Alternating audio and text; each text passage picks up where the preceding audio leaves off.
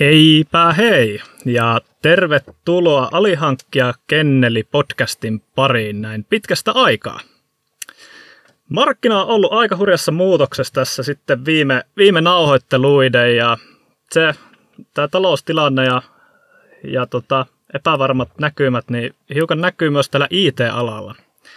Eli inflaatio kun on noussut, niin ollaan ruvettu näkemään ihan, ihan että oikeasti nämä isot tekkifirmat on jopa niin kuin ruvennut layoffaamaan porukkaa ja, ja jopa niin kuin on mennyt vähän päälaelleen tämä markkina siinä mielessä, että ainakin meillä niin kauan kuin mulla on tässä alalla oltu, niin se kilpailu on ollut aika pitkälti niistä tekijöistä. Ja, ja se, kenellä niitä on ollut, niin on yleensä ollut, ollut sit hyvissä kantimissa, mutta nyt, nyt tässä viimeisen puolen vuoden aikana voitaisiin sanoa, että tämä on, tämä on siinä mielessä kääntynyt ihan päälaille, että nyt, nyt kilpaillaan sitten niistä osaajista, ei, ei osaajista. Nyt kilpaillaan siis niistä asiakkaista ja näitä osaajia rupeaa jopa olemaan penkilläkin. Ja, ja tosiaan, hei, tämä vaikuttaa freelancerina toimiva IT-konsultin tekemiseen, varsinkin siihen myyntiin. Ja, ja nyt tämä on, tämä on semmoinen asia, mistä me puhutaan täällä tänään. Eli me puhutaan siitä, että tota, minkälainen se markkina on tänä päivänä, minkälaisia muutoksia siihen on nyt, nyt tullut ja, ja mitenkä sitten freelanceri voi, voi tässä kaikessa myllerryksessä pärjätä ja mahdollisesti jopa kääntää että omaksi kilpailueduksi tämän tota, tilanteen. Me ollaan tosiaan luotu Knonsel tämmöinen, tämmöinen niin sanottu kolmijako, jota me ollaan myös käytetty tosi paljon hyväksi tässä meidän bisnekseen ö, kehittämisessä, että miten me ollaan asemoitu itsemme markkinaan, minkälaista strategiaa me viedään eteenpäin ja, ja nyt tosiaan tämä on semmoinen malli, mitä me tullaan tässäkin podcastissa käymään läpi. Me tullaan esittelemään tämä malli teille. Me kerrotaan, että miten me ollaan päädytty tähän ra- raamiin. Ja, ja myöskin vähän katsotaan, että miten, miten sitten tota, äh, freelanceri voisi vois hyötyä tästä, tästä meidän analyysistä, mitä me ollaan tehty. Mutta hei, siinäpä oli se, että mikä on meidän tämän päivän agenda, mutta nyt, nyt tämmöinen tärkeä tärkeä juttu tähän väliin, eli tietysti se, että ketä meillä täällä studiossa tänään on. Täällä on tota, pari vanhaa rakkia, täältä löytyy tuo meidän Atte ja sitten tosiaan minä Moi, Kaimarkus. Moi kaikka. Mutta tämän lisäksi niin meillä on täällä tämmöinen uusi, uusi tota, koira nyt mestoilla ja kyseessä onkin tämmöinen Siperian suippokorva Java-konsultti nimeltä Ville. Terve Ville. Heippa maailma, Ville täällä. Ää, joo, tosiaan konsulttina nykyään ja mukava olla täällä teidän kanssa juttelemaan. Mahtavaa, että pääsit. Toivottavasti ei liian paljon jännitä tämä me, meidän kanssa jutustelu. Meillä on Villen kanssa ollut oikein hyviä keskusteluja tälleen, mutta ei ole vaan sattunut olemaan mikrofoni päällä, niin eiköhän me nyt saada tästäkin aika, a, aika hedelmällinen keskustelu. Tota, haluatko Ville nopeasti tähän alkuun kertoa, että kuka sä oot ja, ja miksi sä oot täällä meidän kanssa ja myös, että tota, minkälaiset taustat sulla on? Joo, mikä ettei. Ää, tosiaan Ville Hakola ja Knonsella on ollut nyt reilun vuoden verran, tai taitaa olla yksi ja puoli vuotta about täynnä tällä hetkellä.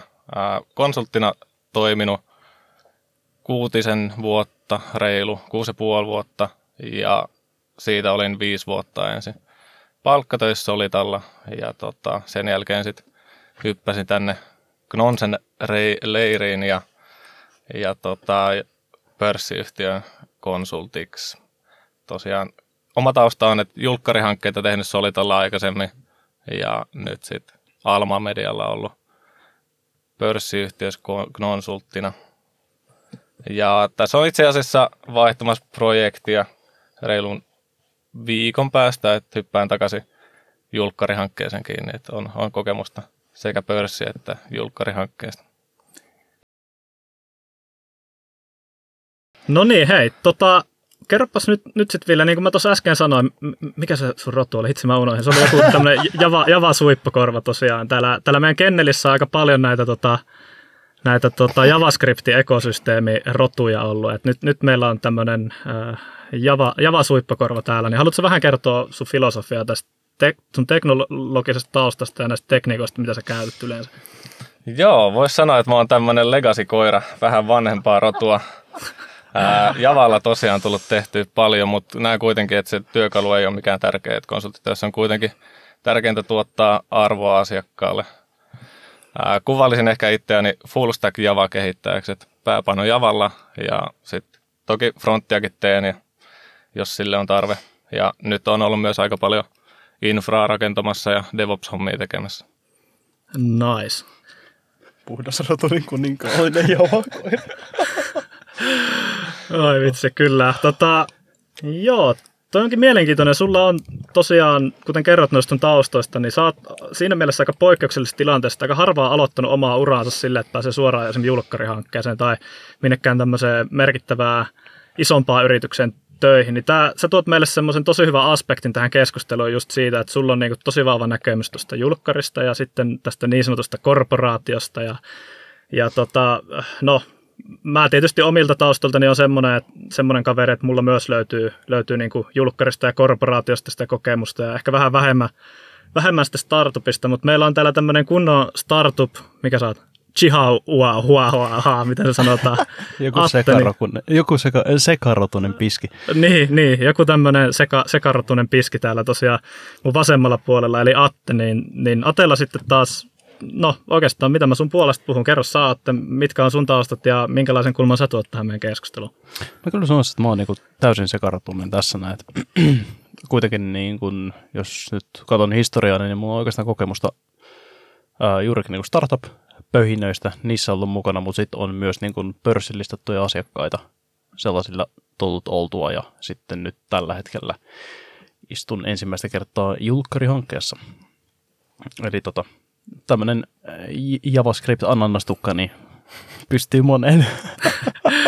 Aika laajalti, ja aika laajalti olet te- tehnyt juttuja. Ja tosiaan sulla varmaan meistä se kaikista paras käsitys siitä, siitä startupista. Ja, ja tota, ehkä nyt tämä sitten semmoisena pohjustuksena meistä, eli, eli me ollaan kaikki konsultteja, me ollaan kaikki friikkuja, me ollaan oltu erilaisissa asiakas, asiakastyypeissä ja tota... Ää, tuli mieleen vaan, että joskus sun kertoa, missä, minkälaisessa hankkeessa sä oot ollut. Sä oot no, nyt julkkarihankkeessa kai. Miten mä nyt tälleen oletin, että meidän katseet, että kyllähän kaikki tietää, mutta no ei. Vitsi, vitsi. Okei, okay. kuka mä oon? Joo, totta kai. Mä, mä kerron vielä itsestäni. Eli tosiaan Kaikka täällä äänessä ja tota, mä, oon, mä oon meidän vakio piski, piski täällä. Mä, oon, no mä en oikein tiedä, onko mä semmoinen vanhan koulu, koulukunnan rakki vai uuden, mutta mä oon ehkä vähän semmoinen moniruokainen kanssa. Kyllä mä sanoisin, että mä oon ehkä enemmän kallellaan tuohon JavaScript-puolen ekosysteemiin, mutta mä oon nyt ollut tosi paljon itse tämmöisessä arkkitehtuurityössä mukana. Ja tota, mulla oikeastaan semmoinen oma vahvuus on se, että mä, mä tosiaan näitä is, tätä isoa kuvaa näen, näen hyviä. Mulla on aika laaja-alaisesti erilaisista tekniikoista kokemusta. Mä oon kyllä tehnyt Java-puolen hommia ja muuta. Ja tämä tietyllä tavalla on sitten se mun vahvuus, kun mä luovin siellä korkeammalla tasolla sitten. Ja, ja mitä näistä lyhyesti kerroinkin noista mun asiakkaista, mutta, mutta vielä vähän lisää, niin tosiaan mä oon itse ollut kyllä startupissa, se taisi olla 2019 vuonna, ja siellä niin kuin jonkin verran tätä pöhinää, pöhinää pääsi näkemään, mutta sen jälkeen sitten oikeastaan ollut tämmöisessä niin kuin Suomen valtio omistamassa yrityksessä, mikä nyt, en, en tiedä onko se sitten julkkari vai korporaatio, se on varmaan jotain siltä väliltä. Ja siellä, siellä tosiaan on tehnyt niin kuin tämmöistä integraatiokehittämistä ja päkkärihommaa. Ja nyt, nyt sitten tosiaan mäkin aloitin tuossa uudella asiakkaalla ja pääsin niin kuin tämmöiseen täysveriseen julkkariin julkkari nyt en, ensimmäistä kertaa elämässäni ja, ja on se aikamoinen kulttuurishokki tuossa ollut. Että et tuossa kohta, kun ruvetaan puhumaan näistä asiakkus, asiakkustyypeistä ja vertaillaan näitä, niin mulla on kyllä siihen niin kuin varmasti sit, sit jaettavaa, että kuinka niin kuin pökkyrässä mä välillä on, on sit sen kanssa, kun on, on joutunut tuonne virastoon luovimaan, kun aikaisemmin ehkä ollut vähän, vähän semmoisessa vähemmän kan, kankeessa ympäristössä, sanotaanko näin. Mutta joo, siinä, siinäpä oikeastaan, että kuka mä oon, mutta me ollaan tässä nyt hetken aikaa jo jaariteltu, niin voitaisiin puhua siitä meidän pihvistä tänään, eli tästä oh. meidän piitekehyksestä. Uhuh, hienoja sanoja. Jalostetulta näyttelykoiralta. Kyllä. Ja tota, tämä nyt oikeastaan, aluksi ei edes ollut mikään viitekehys, vaan me lähdettiin tosiaan liikkeelle sillä, että me mietittiin niin Knonsen bisnestä ihan niin kuin, että, että maailma muuttuu meidän ympärillä ja miten me voidaan vastata tähän muutokseen. Ja miten kun meidän niin kuin arvo, mitä me luodaan, niin on se, että me, me ymmärretään tätä markkinaa ja me pyritään niin kuin auttamaan freelancereita myöskin ymmärtämään tätä ja luovimaan tässä, tässä markkinassa. Ja, ja sitten kun me lähdettiin oikeastaan siitä liikkeelle, että ketä ne meidän potentiaaliset asiakkaat nyt olisi, mihin ne meidän freelancerit vois mennä ja, ja peilattiin sitä sitten sitä meidän myyntipuolta ja näitä meidän osaajaprofiileita ja tätä markkinaa toisinsa. Ja siitä me oikeastaan huomattiin, että, että ainakin meillä Knonsella niin nämä meidän asiakkuudet voi niin karkeasti ottaen jakaa tämmöiseen kolmeen eri, eri kategoriaa. Ja tämä on nyt vähän, vähän semmoinen karkea jako, mutta tämä on mun mielestä ihan niin kuin, ihan niin kuin, äh, faktapohjainen sinänsä, että ehkä jotkut asiakkaat menee noiden väliin, mutta kyllä nyt niin kuin enemmän tai vähemmän niin johonkin asiakastyyppiin kaikki asiakkaat ainakin meillä on mennyt. Ja näitä asiakastyyppejä siis on startup-yritys, sitten korporaatio, eli tämmöinen iso yritys, usein esim. pörssiyhtiö, ja, ja sitten taas julkkari, eli tämmöinen niin kuin julkis, julkishallinnon projekti. Ja nyt Atte, kun on täällä meidän, meidän startup-pöhisiä, niin no, kerro meille, että mitä tarkoitetaan startup-yrityksellä. Mä uskon, että jokainen meidän kuuntelija tietää, mutta kerro nyt silti. Oi että. Tämä on kyllä just tällainen, että kaikki tietää, mikä on startup. Ja sitten kun pyydetään kertomaan, että mikä nyt se startup oikeasti on, niin mikä se olisi? Startup, mä näkisin startupin sellaisena ö, kasvuyrityksenä, sellaisena, mikä on just saanut rahoitusta ja ää, no, jossain vaiheessa niin startupit muuttuu scale-upiksi, mutta vieläkin laittaisin sen siihen samaan kategoriaan. Että semmoinen ju, juuri, ää, en tiedä kuinka pitkä aikaa niin kuin, tota, menossa mukana ollut yritys, mutta tota, semmoinen alkutaipaleella oleva, oleva firma, missä niin kuin, ei olla kuitenkaan vielä päästy sinne pörssiin asti tai ei olla vielä niin semmoisia ihan jätti, jättejä vielä. Joo, ja usein, usein niin kuin ollaan myöskin ihan semmoisella asteella, että ei ole vielä kannattaviakaan. Et, et tähän joo, niin kuin, mm. liittyy tosi Mä usein semmoinen, että niin kuin lyödään sitä VC-rahaa sisään tai jotain muuta rahaa, ja sitten niin tulevaisuudessa vasta niin kuin alkaa tulee sijoituksille sitten jotain, jotain palautusta. Ja, ja tämähän on nyt niin kuin siinä mielessä relevantti, että tämä markkinatilanne on vaikuttanut just tähän rahoitukseen Jep. ja muuhun. Mutta puhutaan siitä kohta lisää. Miten sitten hei meidän korporaatiokoira Ville, sä oot ollut tota, niin sanotusti korporaatiossa ja julkkarissa töissä, niin miten, miten, sä kuvaisit, miten sä kuvaisit korporaatiota nyt meidän kuulijoille, että mitä, mitä me tarkoitetaan sillä? Joo, eli tota, korporaatio on sitten taas, vertaa startupiin, niin huomattavasti pidempään elänyt firma ja, ja varmaan tässä meidän kontekstissa ne yleensä on pörssiyhtiöitä myös, että ollaan vastuussa sit tuloksesta myös osakkeenomistajille ja ta, niille tota, tarkoituksena luoda arvoa. Sitten se itse tekeminen ja työskentely näissä firmoissa on huomattavasti vakaampaa ja siellä, siellä katsotaan jo niin kuin huomattavasti pidemmällä aikahorisontilla asioita kuin taas startupissa. Että koitetaan tai pysytään, pyritään semmoiseen vakaaseen tekemiseen Jep. siellä. Jep. Ja, nyt sano, ei, ei kun olen mainitsemassa vaan tuohon, että joo, startupissa meininki on kyllä just sellaista, että nopeasti vaan tehdään jotain. Kyllä, kyllä. kyllä tämä sitten uudelleen, no, no te, te, te, te, nyt vaan se sillä PHPllä, kyllä me sitten uudelleen kirjoitetaan se. Siis just tämä, nopeasti vaan nyt. ja hyviä esimerkkejä ehkä korporaatioista voisi olla pankit, OP, Nordea ja sitten taas esimerkiksi oma asiakkuus, missä on nyt niin Alma Media, tämän tyylisiä firmoja. Siellä sitten toki, toki on paljon vanhaa, mutta sitten siellä on on myös uudistustarpeita. Että business kehittyy koko ajan ja pitää pysyä aaloharjalla, niin sieltäkin löytyy uutta hommaa myös. Voisiko melkein sanoa, että ne firmat, yksityiset firmat, minkä nimessä tunnistat, niin ovat luultavasti korporaatioita. Kyllä, näin se voisi sanoa. Aika, aika useinhan se näin menee. Ja, ja jos mietitään, niin kuin Ville tuossa sanoo, sanoo tuosta, että se on vähän vakaampaa, niin ehkä se, miten se eroaa startupista, niin startupilla vähän haetaan sitä, että miten nämä hommat voisi toimia. Korporaatilla yleensä on jo tämmöinen niin kuin joku selkeä liiketoiminta ja sitten taas sitä, sitä ehkä yritetään jotenkin niin kuin parantaa näillä teknisillä ratkaisuilla tai viedä, jotenkin eteenpäin. On jo olemassa se lehmä, jota lypsetään siinä vaiheessa. Ky- kyllä, näin voisi sanoa. Sitten meillä oli vikana tuo julkkari, ja tosiaan mä sanoisin, että tuo julkkari ja korporaatio on loppujen lopuksi aika sama juttu. Että tuossa nyt mikä pitää ottaa huomioon, niin on se, että julkkari tietysti toimii julkisilla varoilla. Eli kun me puhutaan julkkarista, niin me puhutaan aika usein jostain virastoista, kuten Digi- ja väestövirasto, oikeusrekisterikeskus, HSL, tämmöiset niin kuin, no varmasti nekin on tosi tunnettuja nimiä monelle, monelle. että et tosiaan tämä yhteiskunta pyörii, pyörii erilaisten tämmöisten palveluiden ympärillä ja, ja, ja niitä varten sitten täytyy niitä osaajia myös välillä hankkia, että aika moni näistä kuvioista on semmoisia, että ne pyörii tämmöisessä niin monitoimittaja ympäristössä ja siellä on sitten näitä konsulttitaloja ja näistä taloista sitten tulee, tulee niitä konsultteja tekemään sitä työtä. Että et tämä, tämä niin kuin, sinänsä niin puhutaan tämmöistä ison, ison maailman meiningistä ja puhutaan isoista järjestelmistä, joita saattaa käyttää niin kuin miljoonat, miljoonat ihmiset. Että näitä ei sitten niin kuin koodata PHPllä ja pureta. Että, että tota, tämä on, tämä on niin kuin siinä, siinä mielessä erilainen. Mutta tosiaan tämä on nyt se niin kuin kolmijako, mitä me ollaan oikeastaan, oikeastaan tässä tehty ja miksi sitten tota, tämä on relevantti ja miksi sua niin freelancerina pitäisi oikeasti kiinnostaa tämä kolmijako, niin tähän oikeastaan me tullaan vastaamaan pidemmin, kun me käydään tuota meidän viitekehystä läpi, mutta tälleen niin pähkinän kuoressa, niin kyllä kun sä oot freelanceri, niin se on aina enemmän tai vähemmän semmoista niin kuin oikealle hevoselle bettaamista. Jos mietitään vähän niin kuin yleensäkin tota IT-alaa, niin asiat muuttuu tosi nopeasti ja tekniikat muuttuu, ja jos et sä niin kuin pysy niissä aalloharjalla, niin sä oot tosi nopeasti niin kuin oot sit, oot sit epärelevantti niin sanotusti. Ja, ja tää, että tämä olisi niinku vielä, että tämä olisi liian helppoa tämä tekeminen meille devaille, niin jos me mietitään vielä että freelancerin vinkkelistä, niin freelancerin ö, tekemiseen kuitenkin kuuluu se myynti ja, ja, ja se, että jos mietitään poikkileikkausta yleensä alasta, niin mä sanoisin, että et, et, et, et se, että mikä on tällä hetkellä kova kehittäjän profiili, niin se ei välttämättä olekaan sit se, mikä on niin kuin kova profiili sille freelancerille.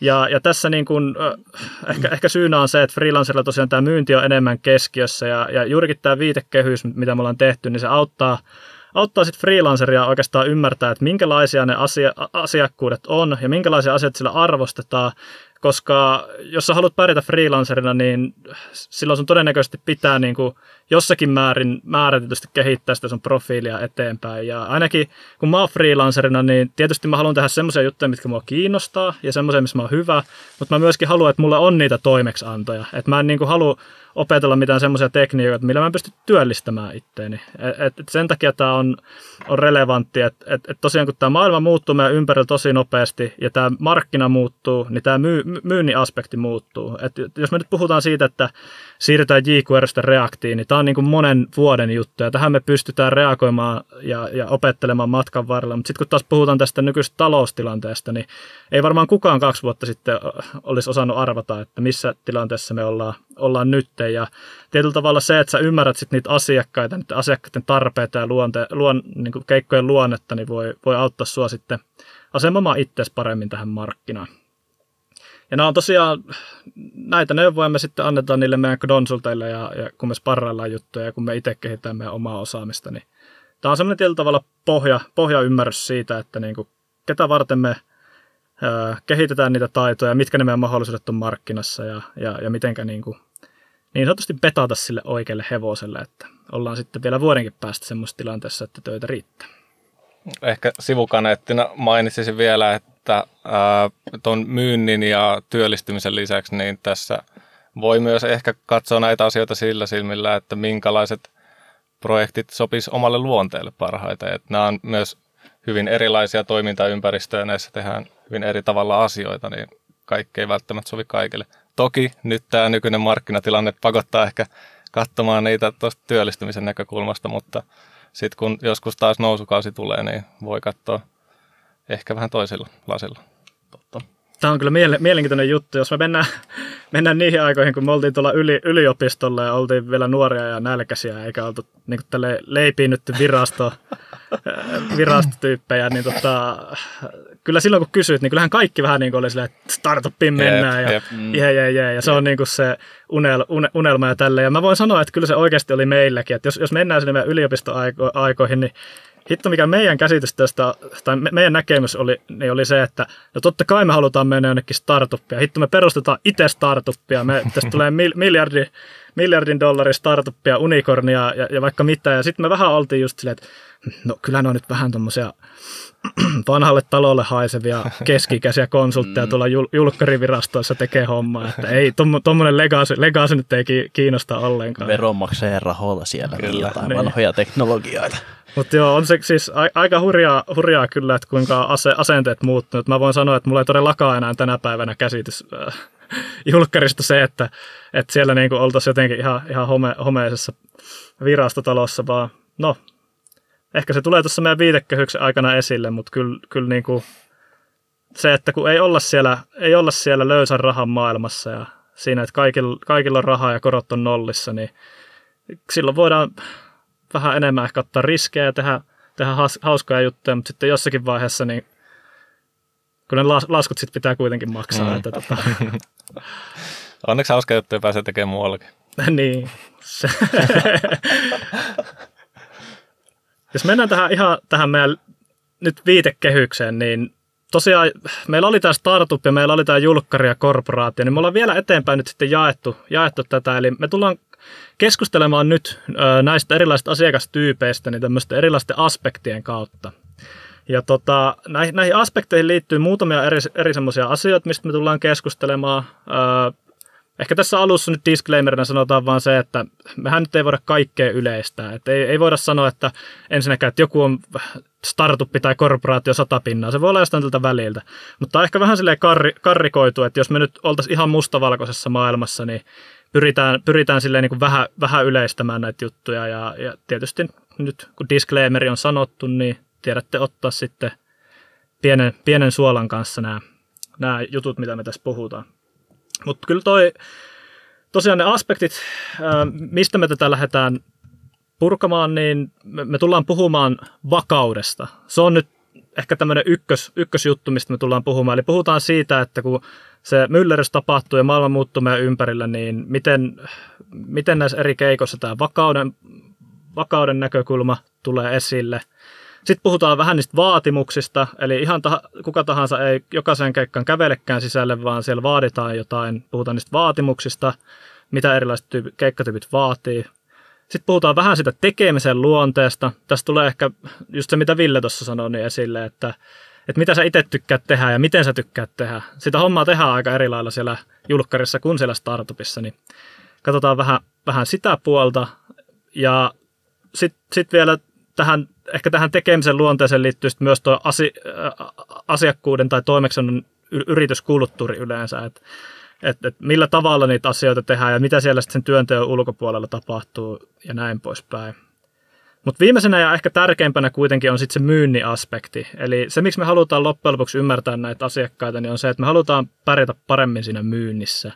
Puhutaan vielä sitten siitä, siitä vinkkelistä vielä lopuksi, lopuksi näistä meidän eri keikkatyypeistä. Mutta hei, mitä, mitä meidän koirat sanoo? Oletteko nyt, ainakin siellä on meidän Java suippokorvalla korvat pystyssä sen näköisesti, että ollaan valmiita liikkeelle. Että mitä, mitäs, mitäs rakit sanoo? Mennäänkö, mennäänkö asia? Lähdetään asia. Mennään eteenpäin. Yeah. No hei, kuulkaa, lähdetään nyt tosiaan puhumaan siitä vakaudesta. Nyt kun me ollaan, ollaan tässä epävarmassa markkinassa ja mä, mäkin kun keskustelen tosi monen freelancerin kanssa, niin tai, tai ihmisen kanssa, kuka on kiinnostunut freelancauksesta, niin a, aika moni on kokenut, että nyt on huono hetki lähteä yrittäjäksi. Joillakin on jopa traumaa ihan siitä, että siellä Ysärillä oli omia vanhempia, ketkä menetti kaiken, kun tuli konkurssia. Sitten taas toisaalta, kun äh, nyt, nyt niin kuin media, media vähän lietsoo paniikkia ja muuta, niin monet on ruvennut arvostamaan tätä toimeksennon vakautta äh, tosi paljon. Ja, ja sitä, että pystyy nukkumaan yönsä hyvin ja tietää, että mitä huomenna tapahtuu. Miten, miten te rakit nyt, nyt niin näette, jos me puhutaan toimeksiannon vakaudesta, niin mitä, mitä ajatuksia teille herää, kun puhutaan vakaudesta? Mä lähtisin ehkä sanoa näin, että, että jos on, oletetaan, että on yhtä hyvä tekijä kaikissa näissä kolmessa hankkeessa, niin, niin kyllähän tuo julkkari on heittämättä se vakain. Siellä on raha allokoitu jo tälle hankkeelle ja siellä on suunniteltu tekeminen tälle tietylle ajalle jo valmiiksi. Et se on selkeästi vakain. Jep. Totta kai ne menee niin kuin vuosittain useimmiten budjetoinnit, mutta kyllähän se niin kuin sillä tavalla, että on, kun ollaan jossain palaverissa, missä niin kuin puhutaan, että nyt on tämä hanke, niin totta kai se kestää pidempään kuin vuoden. Kyllä, vähän, kyllä. Vil, vähän vilautetaan sieltä jotain dokkaria, missä näkyy niin kuin silleen, että sillä on tota, budjetoitu kyseiselle hankkeelle muutamaksi vuodeksi tekemistä, kolmeksi vuodeksi. Jep, jep. Näin. Ja julkkarihankkeessa harvemmin tapahtuu niitä, että se niinku hanke vaan yhtäkkiä loppuu jostain syystä kesken, kesken sen hankkeen. Et kyllä ne yleensä kestää sen hankkeen ajan vähintään. Et toki on lyhyempiä hankkeita myös julkkaripuolella, mutta et kestävät kyllä yleensä sopimuksen ajan nämä työt. Jep. Ehkä. Jo, joitakin semmoisia hommia on tullut vastaan. Täytyy muuten itse tässä kohdassa sanoa, että niin kuin esimerkiksi sieltä, että joku ää, joku niin kuin lainsäädäntöön liittyvä asia sillä tavalla, että joku homma ei vaikka mennyt eduskunnasta läpi mm. määräaikaan mennessä, ja sitten sen takia se on niin kuin peruttu, niin jotain tuommoistahan tietenkin Jep. saattaa tulla, mutta jos vertaa sitä niin kuin, sit puolestaan johonkin niin startup-meininkiin mm-hmm. vaikka, niin kyllä se silti aika paljon turvallisempi on. On joo. Ei suhdanne vaikutukset näy läheskään niin paljon julkisella mm. puolella. Jep. Jep, siis just toi, että kun mietitään, että sitähän niin kuin kuitenkin se on tosi byrokraattista. Siellä on kilpailutukset, siellä on pitkät sopparit, siellä lähdetään tekemään jotain, niin sitten oikeasti tehdään, tehdään pitkään. Ja se, että niin kuin ei ole mm. semmoista kykyä välttämättä pivottaa samalla tavalla. Mm. Ja, ja, ja kyllä, kyllä mä sanoisin, että jos mietitään, niin se startuppihan on ihan toisessa päässä sitten. Että Atella, yep. Atella varsinkin itsellä on kokemuksia siitä, että että ei siellä niinku startupissa mennään ehkä kuukausi kerrallaan, mennään se yksi rahoitusrundi kerrallaan. Ja sitten taas se, että jos, jos se markkina muuttuu tosi vakaasti, niin miettikää nyt, että jos startupilla on vaikka vuodeksi sitä kiitorataa ja sitten mm. oletetaan, että kyllä se seuraava rahoitus tulee, mutta sitten kun vedetäänkin matto alta, kun korot rupeaa nousemaan, sitä ei rahaa ei tuukkaa. Just näin. Sitten pitääkin vaan löytää niitä uusia ratkaisuja. Sitten, niin. sitten sieltä leikataan se atte pois. Niin.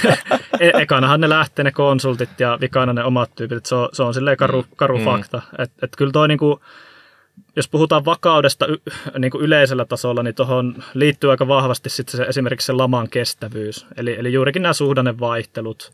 Ja nyt kun me eletään, eletään tässä maailmassa, että me ei välttämättä tiedetä, että missä me ollaan vuoden päästä, niin se on aika niin kuin henkisesti raastavaa se semmoinen epävakaa ja muuttuva ympäristö. Et jotkut on voinut tykätä siitä ja varmasti kaikilla on ollut kivaa, kun sitä rahaa on ollut ja projekti on käynnistynyt, mutta nyt se sitten tosiaan on vähän, vähän ehkä niin kuin kääntynyt päälaille. Että mitä mä jengin kanssa keskustelen, niin aika moni, moni on sitä mieltä, että, että kyllä se startup kiinnostaa, mutta sitten kun me se dialogi käydään, niin sitten seuraavalla kerralla onkin, että no ehkä se olisi joku, joku vakiintuneempi, sitten, sitten parempi vaihtoehto. Ja jos, jos mietitään, että miten se korporaatiosta asemoituu tähän, niin mä sanoisin, että se menee kyllä niin kuin näiden kahden väliin. Että, että jos mietitään, niin tämmöiset isot pörssiyhtiöt, kuten sanottiin, siellä vastataan, siellä ei maksata, vastata veronmaksajille eikä riskisijoittajille, vaan siellä oikeasti niin kuin vastataan niille eläkerahastoille ja monille muille tämmöisille osakkeenomistajille. Ja täällä taas sitten varmaan se aika pääjuttu on se, että oikeasti viiva allekin jää jotain. Ja, ja siinä mielessä niin kuin toi tilanne on se, että ei nyt korporaatiossa sille, että okei, rahat loppu, että nyt niin kuin huomisesta eteenpäin ei tarvitse mm. toimistolle, mutta kyllä siellä silti voi olla joku tämmöinen, että jossakin korkealla boardissa sanotaan, että, että nyt niin kuin leikataan näitä kustannuksia ja sitten se onkin, sit se onkin tota ongelma, että mistä sitä leikataan. Ja taas päästään tähän samaan, että otetaanko ekana ne in-house-tyypit pois mm. vai ne konsultit, niin kyllä se yleensä on ne konsultit, mistä sitten Jep myöskin leikata. Konsulteista päästään aina eroon ilman muutosneuvotteluita, niin Kyllä. pörssiyhtiölle varsinkin iso juttu. On. Se on tosi iso juttu. Kelatkaa nyt, jos joku pörssiyhtiö ilmoittaa, että meillä on YT, niin mm. kyllähän se niin kuin, Todellakin. Siihen, siihen ei haluta, haluta mennä. Sitten se on konsulteille se, että osat freelance. Joo, no kahden viikon päästä loppuu hommat. Jep, siis, siis nämä sopimukset Helppo. on semmoinen juttu, mikä voi suojata. Ja nyt oikeastaan, jos mietitään tätä vakautta, niin nämähän liittyy tosi olennaisesti nämä sopimustekniset seikat tähän. Et tota, mm. No, Atte, sulla on, ollut, sulla on ollut toimeksiantosopimus sinne startuppiin, sulla on ollut toimeksianto investointipankkiin, sulla on ollut toimeksianto julkkariin, niin sä varmaan osaat kertoa, että minkälaiset sopimukset sulla on ollut friikkuna näihin ja, ja, ja miten ne niin kuin yleensä ottaa eroa? Joo, no tota, jos nyt lähtee vaikka se startupista liikkeelle, niin siellähän nyt on ollut just toistaiseksi voimassa oleva soppari. Ja hommia, hommia riitti niin kauan kuin hommia riitti. Ää, et tota, pituudet, pituudet niissä vaihtelee, että joskus saattaa olla jotain sellaista, että tuu nopeasti tekemään jotakin, mutta joskus niin kuin, just sillä tavalla, että jos markkina voi hyvin, niin kyllähän niitä hommia voi mm. niin kuin riittääkin pitkäksi aikaa. Mutta tota, sitten omalta kokemukselta niin kuin korporaatio- ja julkkarihommat, niin ne on puolestaan ollut niin kuin pidempiaikaisia ja just niin kuin, tota, määräaikaisia soppareita.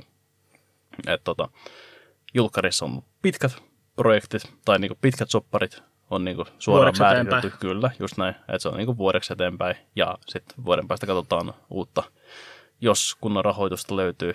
Ja sitten korporaatiolla on saattanut olla niin kuin sillä tavalla, että on tota, no, vähän niin kuin omalta kokemukselta tämä saattaa va, niin va, va, tota, olla tosi erilainen, mitä muilla on, mutta itsellä on ollut, niin kuin, että vähän niin kuin aika-arviosta toiseen. Aika.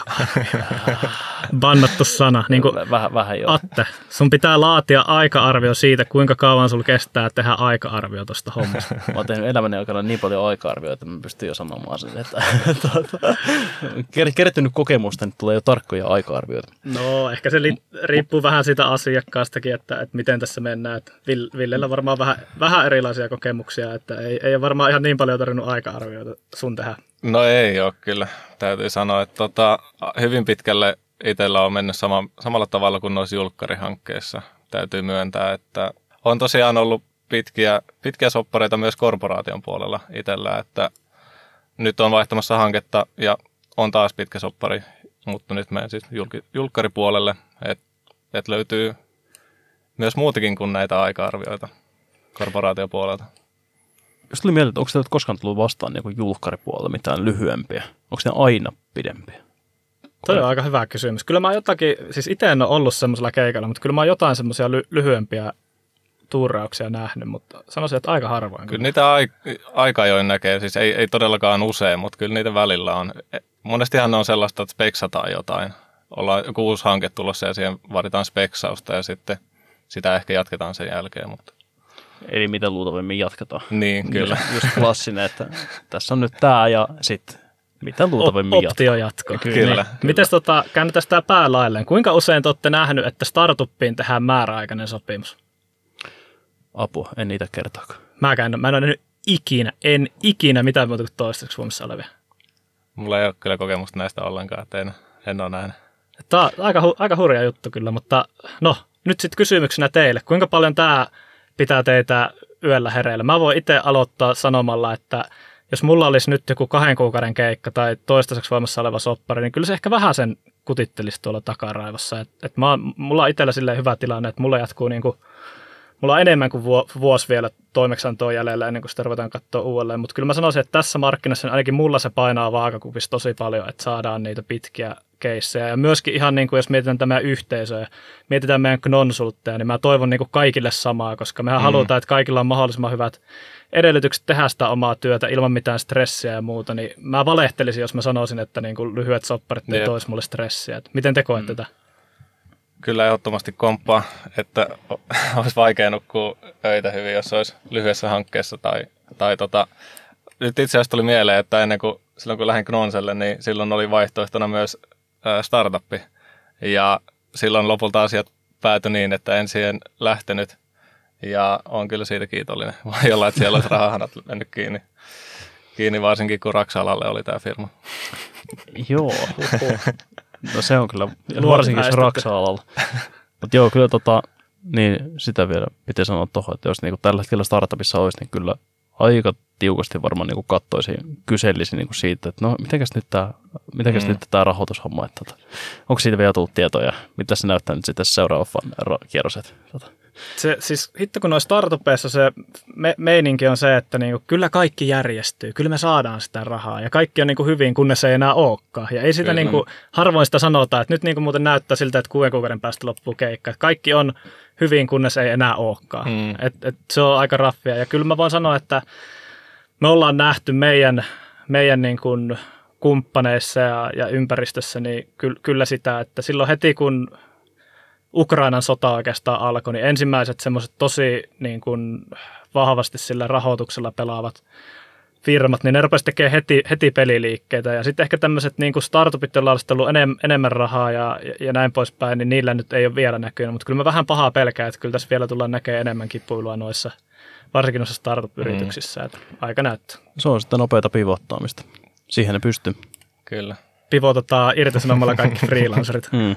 Ja toi on myös niin kuin sitten se freelansauksen niin kuin varjopuoli siihen, että jos miettii, että sä oot tällä hetkellä startupissa hommissa ja sitten sulle tulee tieto jossain vaiheessa, että okei, hommat loppuu pari viikon päästä, niin ja sitten puolestaan tässä markkinassa, kun keikka on hankalempi mm. Löytää, niin olapa siinä sitten etsimään silleen, että no tota, hommat loppuu kohta ja tarvitsisi uutta keikkaa. Jep, varsinkin jos on joku kaveri, joka nyt miettii, että lähteekö palkkatöistä freelanceriksi, niin kannattaa kyllä miettiä pitkään sitä, että minkälaisen toimeksiantoon lähtee. Että vaikka olisikin hyvän kuuloinen startup-keikka tarjolla, niin onko se kuitenkaan järkevää? Jep. Joo, siinä nopeasti menee ne hyödyt, jos miettii vaikka niin kuin taloudellista hyötyä, mikä on niin freelancauksessa. Kyllä. Kyllä. Se, että jos saat kaksi kuukautta siinä ja sitten sen jälkeen saat kaksi kuukautta penkillä, niin sitten pitääkin alkaa laskea sille, että onko tämä nyt sitten ollut, ollut niin kuin kannattavaa. Niin, mieluummin olisi kannattanut mennä sinne puolalaiseen keikkaan, missä oli se 40 euroa tuntia. enemmän olisi tullut liikevaihto. No, ei Mä en tiedä, millaiset ehdot niissä soppareissa on. Joo. Ei, ei, ava, ei ole. ei, ei avata tätä Nearshoring Pandoran lipasta tässä ke- keskustelussa. Kiitos. Mutta joo, kyllä niin pähkinänkuoressa, niin kyllä ne vaan vakaus on keskiössä ja, ja, ja se painaa varmasti enemmän tai vähemmän jokaisella ja se on vaan niin fakta, että julkkarissa sitä vakautta saadaan ja, ja startupissa ehkä ei niinkään. Mutta aina se ei ole kuitenkaan kiinni siitä, että, että mihin sä haluat mennä, vaan kyllähän näissä on näissä toimeksiannoissa myös erilaisia vaatimuksia. Ja jos me mietitään nyt sitä startuppia ja mietitään sitä julkkaria, niin ky- kyllä siellä julkkarissa on paljon korkeammalla se rima. Eli jos mm. mietitään nyt niin kuin yleensä tätä prosessia, niin siellä on usein se kilpailutus ja sitten joku saa puittari ja siellä on kaiken maailman pistetaulukot ja muut, niin kyllä siellä niin kuin on jonkinlainen rima sille, että, että, että mitä sulla pitää olla ja, ja siitä ei välttämättä jousteta ja ne on sitten niin kuin usein kokemusvuosia tai, tai, tai jotain muuta, mitä voidaan oikeasti pisteettää sinne taulukkoon. Miten te koette tuon tota, startup- ja korporaation osalta, niin jos puhutaan näistä vaatimuksista, niin ehkä se on startupissa vähän enemmän sellainen veteen piirretty viiva kuitenkin. On, ja ehkä startupissa just se, että jos vaikka kokemusvuosista puhutaan, niin kyllä tota, aika useasti mennään jopa sillä, niin kuin, että kyllä tota, halvempi on melkein parempi. Mm. Että on se sitten niin kuin tai on se sitten se, että joku on just koulun penkiltä päässyt ja nähdään, että on halvempi, niin tällä päästään kuitenkin liikkeelle ja saadaan niin kuin se homma rullaamaan. Niin kyllä se voi olla niin kuin startupille ihan just sellainen, että ei niin kuin vars, varsinaisesti hirveätä vaatimusta välttämättä ole. No niin, eli toisin sanoen ko- äh, palkataan halvimmat PHP-koodaajat, sitten kun Joo. saadaan seuraava rahoituskierros, niin puretaan koko homma ja rakennetaan uudelleen kunnolla. Ää, kuulostaa suunnitelmalta. Syntyykö startupissa nopeammin legasia? Voidaanko tästä vetää tällainen johtopäätös? Itse, itse asiassa haluaisin sanoa, että joo. Kyllä. Haluaisin sanoa, että joo, koska kuiten- kuitenkin, jos niinku mie- miettii noita, niin jossain julkkarissa, niin kyllähän se kuitenkin niinku mietitään just pidemmän kaavan kautta, siitä, Kyllä. että okei, tämä on nyt niinku sellainen tota, rautalehmä, joka tulee toimimaan niin kuin ydinsodan läpi ja niin kuin omat lapsenlapset tulee katsomaan niin kuin sitä, että mikä vittu JavaScript. Kyllä. niin kuin, Jep, ja sitä joutuu ylläpitämään myös sitä omaa paskaa koodia sitten vuoden päästäkin vielä. Mm. omaa ja muiden. Kyllä. Ei voi olla sillä tavalla, että okei, kirjoitetaan kaikki uudestaan. Että nyt hei, oletteko te nähnyt, että tänään NPMssä on hirveästi noussut tämmöinen uusi kirjasto, joka tekee jotain kaiken paremmin, että on tota GraphQL++. Pakko ottaa käyttöön. Jep, jep. Tällä on hieno dokumentaatio. Mutta toi, toi on silleen mielenkiintoista, jos mietitään sitä osaamistasoa, jos mietitään sitä julkkaria, niin aika harvoin tulee niin kuin julkkari auki, varsinkaan friikuille mitään niin kuin keissejä muuta kuin sennuille. Et jos mietitään, että niitä kilpailutuksia voittaa ne isot konsulttitalot, mm. niin totta kai välillä imussa menee niitä junnuja, mutta ei ne todellakaan ota alihankintana sitä junnua. Se on niin kuin ihan uskomatonta pääomaa sille konsulttilafkalle, että ne saa koulutettua ja saa sitten track omille tyypeille. Niin mä sa- melkein niin kuin tämmöinen hot take, että oikeasti julkkari on vaikea päästä, jollet sä on niin kuin vähintään senioritason tekijä. Jep, tai ellei se on Ville. Kyllä. Jaa, Jep. Joo, tosiaan vähän siitä, siinä suhteessa erilainen historia, että hyppäsin ekaan oikeaan projektiin ja oikeaan työpaikkaan, niin suoraan julkkarihankkeeseen ja siitä iso hatunnosto Solitalle ja silloiselle projarille, joka mut sinne keplotteli sisään, että oli kyllä kultaakin arvompaa, arvokkaampaa kokemusta, kokemusta se, mitä siellä sain. Täytyy muuten tuohon noin tuo niin semmoinen oma, oma teikki, että tota, me ollaan paljon puhuttu aina relevantista kokemuksesta. Ja mä oon niin itse huomannut ehkä sitä, että tota, startupissa se relevantti ja niin korporaatiossa se on relevantti kokemus on tärkeämpää. Mutta sitten just niin julkkarihankkeissa niin se tämmöinen klassinen meemi, mistä aina puhutaan niin kuin kokemusvuodet. Mä muistan siitä, että Mm. mm. niin kuin, ainakin itse on niin kuin sortunut vitsailemaan sitä paljon aiemmin. Että sillä ei niin kuin olisi väliä. Niin tota, se on ehkä niin julkkareissa sillä, että kun mä oon niin siellä noin tyyppejä, jotka on niin tehnyt pitkään hommia, mutta niin vaikka kyseisiä teknologioita, mitä siellä tarvii, niin niillä on saattanut olla niin vähemmän kokemusta kuin mulla esimerkiksi. Toi se niinku- jännä. Että se niinku voi olla mahdollista, mutta totta kai sit siinä on puolestaan se, että sit siinä näkyy se, että millainen rautainen kokemus niitä on oikeasti kehittynyt sinne vuosien varrella, Mm. vaikka teknologiat on ollut eriä. Niin sitten niinku onhan niinku helvetin kovia tyyppejä Kyllä. tekemään Siis niitä ko- hommia. Kokemushan on nimenomaan sitä, että kuinka paljon sä oot niinku ehtinyt näkemään, miten asiat menee päin helvettiä No, no, no suoraan just sanottuna. Niin sitä ne kokemusvuodet oikeasti tuo, että sit sä osaat välttää, että miten tässä niinku meidän hommassa ei ainakaan tehnyt samoja virheitä. Ja just se, että startupissa välttämättä tätä ei arvosteta niin paljon, vaan siellä on Kyllä. just se, että okei, täällä on nyt tämä tota, gra- GraphQL ja heitä tähän neljä jotain pöhinnä, pöhinnätekijää ja on niin sitä, että osaat sä näitä, hyvä, sä osaat näitä, tuu tänne näin. Että siellä ei välttämättä ole niin sitä, että tehdään jotakin ja vältetään niitä virheitä, vaan siellä on enemmänkin se, että tehdään jotakin, tehdään virheitä ja sitten korjataan ne virheet myöhemmin, kun saadaan rahoitusta. Nopeasti ja hajotetaan. Niin. Mutta toi, toikin on kyllä sellainen ää, aspekti, että, tai jos puhutaan tästä, että voidaan, voidaan ottaa julkkarihankkeisiin kokeneita tekijöitä, joilla ei siitä spesifistä teknologiasta välttämättä ole hirveästi kokemusta, niin Hmm. itse näkisin, että tämä on sellainen asia, jota ainoastaan isot konsulttitalot pystyy tekemään. Että siinä vaiheessa, kun sä itse freelancerina menet johonkin julkkarihankkeeseen, niin silloin yleensä sun pitää pystyä osoittaa se, että sä pystyt toimia siinä hankkeessa. Ja tästä tulee myös se, että sulla täytyy olla sitä relevanttia osa- osaamista. Erittäin hyvä pointti. Kyllä. Sitten kun sä oot siellä isolla firmalla, niin sit se, että sulla on se tuki siellä takana. Kyllä, Ja joku muu on vähän niin kuin sieltä, että hei, mäpä saa tohon noin. kyllä. Niin. Ei Se- tarvitse olla itse se työntävä voima täysin. Kyllä. Tai sanotaanko, että ne, ne tahot, joilla, jotka on voittanut sen kilpailutuksen, Mm. oli se sitten konsultti- konsulttitalo tai ei, mutta että he, mm. he pystyvät sitä tekemään. Joo, toi on jännä juttu. Siis meillä on tosi vahvasti ollut koko Knonsen olemassaoloon ajan tämmöinen täsmäosuma filosofia. Ja se oli semmoinen oikeastaan meidän niin kuin hopea luotikin alussa, että me puhuttiin siitä, että kun kilpailu oli kuitenkin, no ei lähellekään niin kovaa kuin nyt, mutta joka tapauksessa kun me lähdettiin freelanceriksi, niin meillä oli niin kuin ihan todella vähän kokemusta. Esimerkiksi mulla ja Atella taisi olla semmoinen joku kolme, kolme neljä vuotta. Niin meillähän niin kuin julkkareissa ollut siinä vaiheessa vaihtoehto, vaan, vaan siinä me, meillä oli tosi vahvasti tämmöinen täsmäosuma filosofia, että vaikka meillä on vain neljä vuotta kokemusta, niin me voidaan silti olla paras kandi, jos meillä on niin kuin oikeasti just ne oikeat teknologiat, just ne oikeat ö, osaamisen alueet, toimialaosaamiset ja, ja tämmöinen niin kohtaanto, mikä tulee tästä täsmäosumasta, niin se oli semmoinen, että me ei niin lähdetty tarjoamaan kuin täsmäosumia. Se oli semmoinen hopea luoti, millä me saatiin myöskin näitä vähemmän kokeneita tyyppejä sinne keikalle. Ja, ja nyt oikeastaan niin kuin, tämä oli semmoinen, mikä vaikutti tosi paljon tähän meidän toimintaan. Että nyt kun markkina on happamoitunut ja, ja startupit ei enää rekryy niin paljon, koska nyt on, on juurikin epä, epävakaata rahoituksen puolesta ja muuta, niin enää me ei välttämättä samalla tavalla voidakaan mennä vaan niillä, niillä täsmäasumilla sisälle toisin kuin aikaisemmin. Et se oli ehkä semmoinen niin kuin aloittavalle freelancerille semmoinen tosi hyvä hopealuoti, että sä pystyt saamaan niin kuin jala omeen väliin se ensimmäisen keika sieltä startupista niin kuin helpommin kuin jost, jostakin muualta. Ja nyt taas se ovi on suljettu, niin mä ehkä kokisin, että vähän on niin kuin rima tietyllä tavalla noussut siinä, että sä et voi enää pelata sen varaa, että sä löydät jonkun startupin ja sä oot siellä kaksi vuotta ja sitten sulla onkin viisi vuotta kokemusta ja ovet aukeaa muualle. Et, et me ollaan niinku siinä mielessä onnekkaita, että me lähdettiin tähän niin aikaisin, hmm. että et me, ehit, me ehdittiin saamaan ne kokemusvuodet sieltä ö, ni, niiltä asiakkailta ja, ja nyt sitten kun on haastava tilanne, niin meillä onkin paljon enemmän kokemusvuosia, mutta jos me nyt oltaisiin kolmen vuoden kokemuksella, niin voin sanoa ihan niin kuin suoraan, että oltaisiin kusessa. Jep. Vaikea markkina. Jep. Me ollaan pivotettu. Kyllä. Hieno sana.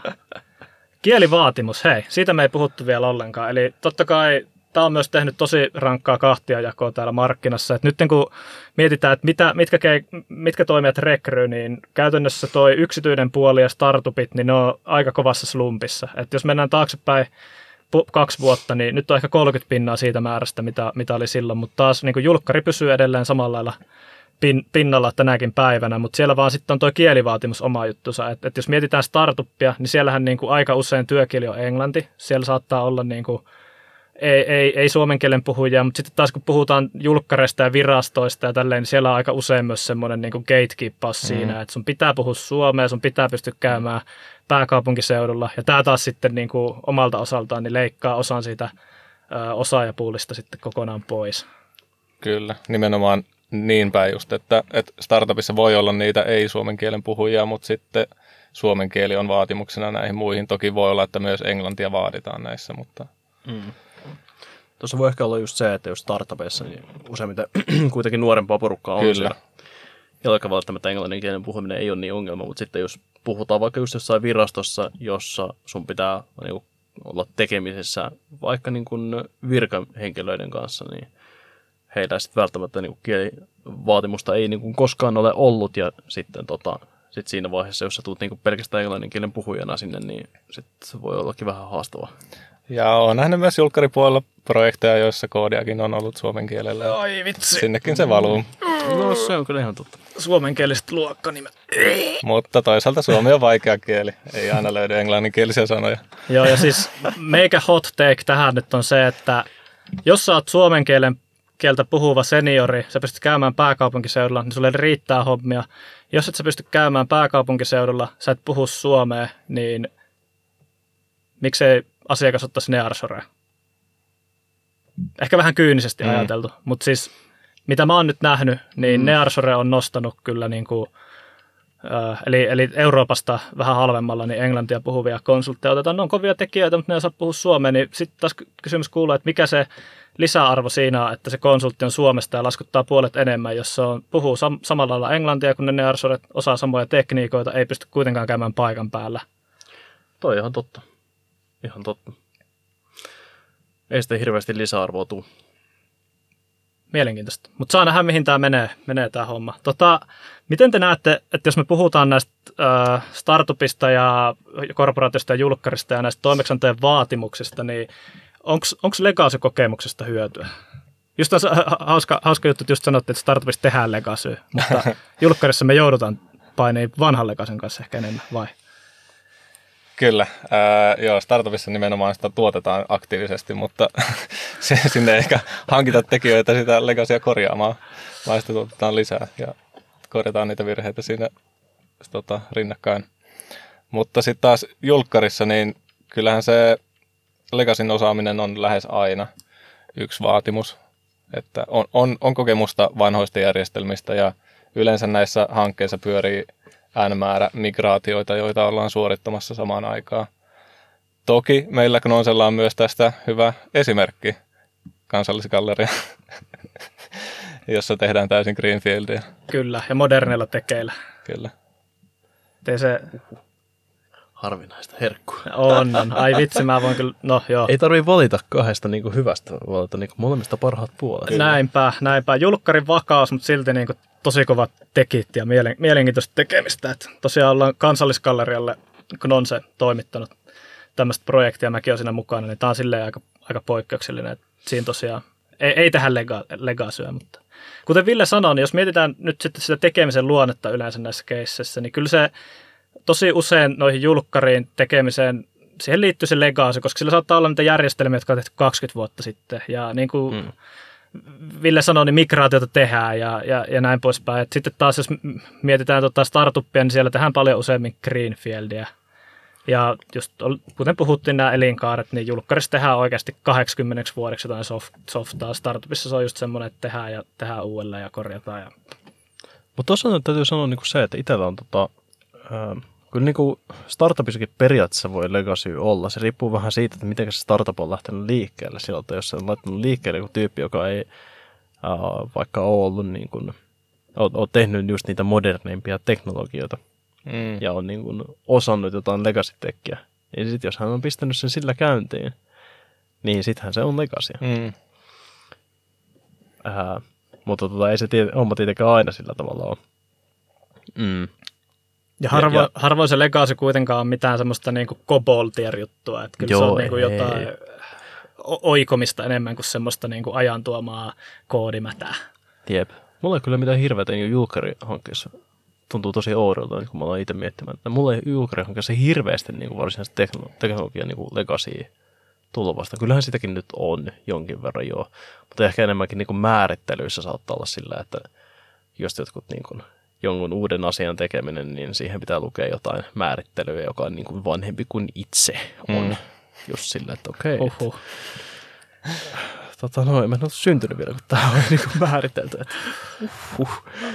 Aika, aika hurjaa, mutta kyllä se, jos mietitään yleensäkin sitä tekemisen luonnetta, niin kyllä se sitten vähän myös näkyy se pitkä ja lyhyt elinkaari niin monessa, monessa muussa jutussa. Että jos, jos mietitään, että et, et, et, et minkälaisia niin nämä projektit, mitä näistä te, tehdään, niin on kooltaan ja laajuudeltaan, niin tosiaan kyllä se myöskin sitten julkkarissa on usein semmoisia tosi laajoja projekteja ja siellä on paljon sidosryhmiä ja myöskin se, että kun ne on niin laajoja ja niissä on paljon kehittäjiä, niin niissä on tuppa yleensä ole aika pitkä elinkaari myös. Että kun joku ratkaisu tehdään, niin sitä pyöritetään, pyöritetään pitkään ja, ja, ja ne on niin kuin aika, aika laajoja ja monimutkaisia. Kun taas sitten startupissa saattaa olla just, että tehdään nopeasti joku ad hoc, joku pieni tiimi tekee jonkun nopean kokeilun, sitten skreipataan tai ei tai, tai mitä tehdäänkään, niin ehkä, ehkä voisi silleen, jos miettii niin kuin, tuota projektityötä, niin nämä on niin kuin, semmoiset niin kuin toiset ääripäät ja ehkä, en mä tiedä, ehkä se korporaatio sitten menee siihen johonkin, johonkin välille, että, että siellä nyt välttämättä niin kuin, no, kyllä sielläkin aika isoja ne projektit yleensä on, että mitä mieltä olet?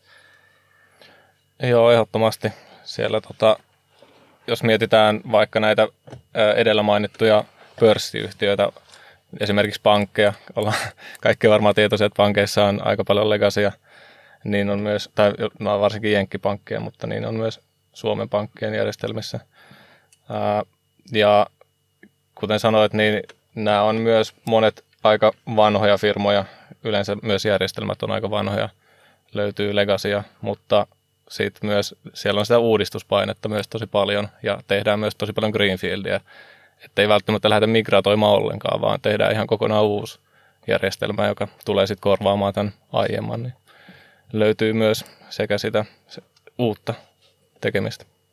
Tuo on mielenkiintoista tuo niin, niin sanottu uudistushenkisyys. että, että jos tälleen karrikoiden mietitään, niin julkkari on tosi konservatiivinen ja tämmöinen hidasliikkeinen ja ehkä niin kuin, no, se on byrokratinen. Mm. Sillä, että jos mietitään, niin kyllä se niin kuin päätöksentekoprosessikin siellä, niin on se semmoinen, että, että mulla oli itsellä aika semmoisena shokkina, kun mä nyt tulin tämmöisen täysveriseen julkkariin, niin välillä just se, että niin kuin, miten tämä päätöksenteko tehdään. Niin kuin, että ylitäks mä mun omat valtuudet, kun mä oon arkkitehti ja mä vedän niin kuin, tosi isoja linjoja, niin sitten välillä mä oon just silleen, että pitääkö mun niin kuin, hyväksyä tätä, kuka tämä hyväksyy, ymmärtääkö se tyyppi, joka tämä hyväksyy, niin edes, mitä se hyväksyy, vai onko se vaan niin kuin, joku viraston kumileima. Ja, ja tietyllä tavalla se on semmoista jatkuvaa tasapainoa, että enkä mä ylitä, ylitä mun omia valtuuksia. Kun taas sitten jos mietitään tämmöistä startuppia, niin siellä taas tosi paljon niin kuin, jalkautetaan oikeasti sitä päätöksentekoa sinne tekijöille ja siellä niin kuin sulle sanotaan, että tässä on joku ongelma ja ratkaiset tämä ongelma ja sitten se, että mitkä on ne sun keinot päästä siihen, niin sillä on niin paljon väliä kuin sillä lopputuloksella, kun taas sitten niin kuin tämmöisessä jäykemmässä byrokraattisessa koneistossa, niin siellä on semmoisia välivaiheita ja tämä pitää ok ja mm. tuo pitää ok ja tehdään tämä linjaus ja, ja niin kuin, en mä tiedä, se on jonkinlaista overheadia. Ehkä niin kuin, jos mietitään semmoista, että kuinka stressaavaa se työ on, niin joillekin se semmoinen hidasliikkeisyys ja semmoinen konservatiivisuus niin voi olla semmoinen, että se tuo sitä vakautta ja semmoista, niin kuin, että ei, ei tarvi hirveästi säheltä, kun taas sitten, en mä tiedä, jotkut tykkää startupissa siitä, että niin kuin, nyt niin kuin, liikutaan nopeasti ja rikotaan asioita ja pivotataan ja aah, nyt niin kuin mennään, että päätetään asioista ja kysellään myöhemmin ja silleen. Niin, siellä on ehkä langat paremmin omissa käsissä. Sitten Jep. taas päätöksenteko on just julkkaripuolella monesti ulkoistettu jonnekin muualle ja se saattaa ehkä olla sitten myös turhauttavaa, jos on tottunut itse siihen, että haluaisi itse tehdä niitä päätöksiä ja itse sanella, että kuinka lähdetään tätä tekemään, niin siinä on myös huoneen puoli. Sulla on flovi päällä, sä oot keksinyt täydellisen ratkaisun ja sitten pitää alkaa miettimään, että no okei, okay, kelleksi tämä nyt lähetetään hyväksyttäväksi ja sitten oottelet siellä, naputtelet pöytää, vähän tekisi mieli alkaa tekemään tätä. Niin ja sitten vielä sekin puoli, että sun pitää tehdä sitä kolme versiota. Ensimmäinen versio on arkkitehdeille, toinen on ei-teknisille bisnestyypeille ja kolmas on jollekin kehittäjille. Sitten jokaiselle pitää vähän eri, eri lailla kertoa, että niinku, aina sun pitää tietää, että metsä puhuu devaille vai, vai jollekin, jolle se on niinku explain it to me like I'm five. Mitä kieltä käyttää ja niin. mitä vertauskuvia. Ja, ja siis tähän, tähän itse asiassa hauskaa tarinoita monia semmoisia, että, että, kun mä arkkitehtinä niin esittelen jotain, niin mä tosi paljon yksinkertaista jotain asioita. Ja sitten välillä, niin kuin, jos väärille ihmisille kertoo väärällä tavalla asioita, niin ne menee niin kuin ihan väärälle raiteelle. Hyvä esimerkki on se, että, että, että jos mä puhun jostakin tämmöisestä frontend-kokonaisuudesta. Et puhutaan siitä, että meillä on, meillä on frontendi, joka koostuu useammasta mikrofrontendista. Eli meillä on käytännössä tämmöisiä React-sovelluksia, mitkä on toisistaan erillään. Mutta sitten asiakkaalle ne näyttäytyy kuitenkin siltä, että ne on yksi ja sama kokonaisuus. Ja ne näyttää samalta ja mä liikun samassa sovelluksessa. Niin se, miten sä menet businesspuolelle kertomaan, niin siellä on yksi sovellus. se, miten sä menet devaille kertomaan, niin siellä on niin kuin viisi sovellusta. Joo, ja sitten jos tämä menee väärinpäin, niin sitten sit niinku ollaan ihan niinku Kyllä. sekaisin kaikki. Mielenkiintoista. Totta, totta. Aika, aika hurjaa. Että kyllä se, se, on varmaan tyypin luonteesta kiinni. Että jos sä oot semmoinen, että sä liikut nopeasti, ää, rikot asioita, tykkäät kokeilla, niin ehkä se startup on sun juttu. Jos sä oot vähän enemmän semmoinen mietiskelijä ja semmoinen, niin Hmm. et, eh, ehkä niin kuin eka, eka suunnitellaan ja sitten tehdään ja mietitään vuodeksi eteenpäin. Niin onko se star, ää, julkkari sitten se sun homma? Kyllä. Tietenkin julkkareista myös löytyy sit näitä, että, että kun ollaan tekemässä jotain migraatiota, niin sit monesti myös pokkaillaan asioita. Että ei haluta välttämättä laittaa kaikkea monia siihen samaan koriin heti ennen kuin me tiedetään, että mitä tämä oikeasti on. Niin sit siinä näissä tapauksissa voi myös päästä tekemään paljon uutta nopeasti ja myös hajottaa sen. Sitä välttämättä, tai tuotos ei välttämättä tule ikinä minnekään käyttöön. Semmoista kulttuuria kyllä pitäisi jalkauttaa mun mielestä enemmän noihin korporaatioihin ja julkkareihin. Että Ehdottomasti. Hmm. Mielenkiintoista. Tota, joo, itse mulla on pää, pää niin täynnä ajatuksia. Tota, miten sitten puhutaan vähän yrityskulttuurista? Tota, Tämä on hyvä, hyvä aihe. Tota, kun me ollaan friikkuina, niin mehän ollaan lone wolfeja. Me ollaan, ollaan konsultteja itsenäisiä. Jossakin asiakkuuksissa ollaan enemmän, jossakin vähemmän. Jollekin se vaikuttaa, vaikuttaa myös se, että minkälainen se asiakas se yrityskulttuuri on. Joissakin startup-henkisissä paikoissa olet ihan niin kuin yksi työntekijä, jossakin muissa sä oot niin kuin ihan eri luokan kansalainen, kun sä oot konsultti, ja sut niin kuin laitetaan tekemään huonoja hommia, ja sä et saa kesäjuhlille kutsua. Ja täh- tähänkin niin kuin on, on tämmöinen, niin kuin, että monenlaisia erilaisia yri- yrityksiä on, mutta me voidaan vähän silleen karrikoida nyt ehkä tätäkin jakaa tämän startupin korporaation julkkarin välillä. Ja meillä on tämmöinen niin kuin, sitten täällä meidän omilla kesäjuhlilla niin tämmöinen hyvä, hyvä tarinankerronta aina Atella näistä sen star, startup-seikkailusta, että sieltä löytyy kyllä niin kuin kulttuurin puolesta vaikka minkälaista. Mä en tiedä, että mitkä, mitkä tarinat näistä on soveliaita meidän podcastiin kerrottavaksi, mutta no, mikä. ehkä, ehkä mä päästän sut Atte ääneen. Mitä sulle tulee mieleen, kun puhutaan yrityskulttuurista ja miten yrityskulttuuri on eronnut silloin, kun sä oot tullut startupissa versus, että sä oot nyt julkkarissa? Yrityskulttuuri. Mä tuossa oikeastaan mainitsin sen, että niinku startupissa nuorempaa porukkaa, niin se on kyllä niinku ollut niinku itselle ainakin niinku silloin, kun ollut startupeissa, niin se iso, iso osa siinä, että mä oon mennyt, saattanut mennä niinku toimistolle hengailemaan ja istumaan hienoihin hierontatuoleihin ja ottamaan jääkaapista muutaman pienpanimo ipan kätösiin ja hörppiä sitä samalla kun tehnyt töitä. Tai siis, anteeksi, töiden, töiden jälkeen tietenkin. Ja muutenkin se on ollut niinku just semmoista vähän niin kuin hengailua ehkä se meininki siinä. Ei jos sitä niin kuin sitten ver, vertaa tota, ää, niin kuin julkkarikokemuksiin, mitä itse on, niin totta kai se on niin kuin julkkariprojekteissa ollut just niin kuin, vähän semmoista niin kuin asiallisempaa ja niin kuin virallisempaa se meininki siellä. Että en, en ole voi tota, ota, en, en, en ole voinut jäädä tota, ää, to, to, toimistolle sohvalle nukkumaan yöksi tai hengaile töiden jälkeen siellä sohvilla välttämättä. Joo, toi oli hyvä. Tota, sen verran mä sanon näistä Aten tarinoista, että Atte on kertonut, että tota, miten se meni. Startupeissa on hyvin pienpanimo-oluita, mutta virastoissa on sitten taas tämmöiset hyvät snack-tarjonnat, että jos sä tykkäät syödä välipaloja, niin Siis toi on ihan totta. Siinä huomaa niinku sen, että mihin, mihinkä fokusoidaan. Mikä on niinku se tärkein juttu siellä, että tuu toimistolle, niin onko siellä paljon erilaisia pähkinöitä vai onko siellä neljää erilaista ipaa tai viittä tai kuutta. No niin, eli jos olet pienpanimo-oluiden ystävä, niin ei kannata mennä muuta kuin startuppeihin. Ykkösprioriteetti. Kyllä, kyllä, ehdottomasti. Jos, jos tota toi on se prioriteetti, niin siinä vaiheessa kyllä. E- eli tällä niin koostettuna voisi sanoa, että se on paljon epämuodollisempi se startup-kulttuuri, ja sitten taas julkkarissa ehkä vähän enemmän semmoinen formaali ja ehkä, ehkä korporaatioksi. Mitä Ville, sulla on kokemuksia? Kuinka formaali meininki on isossa yrityksessä konsulttina?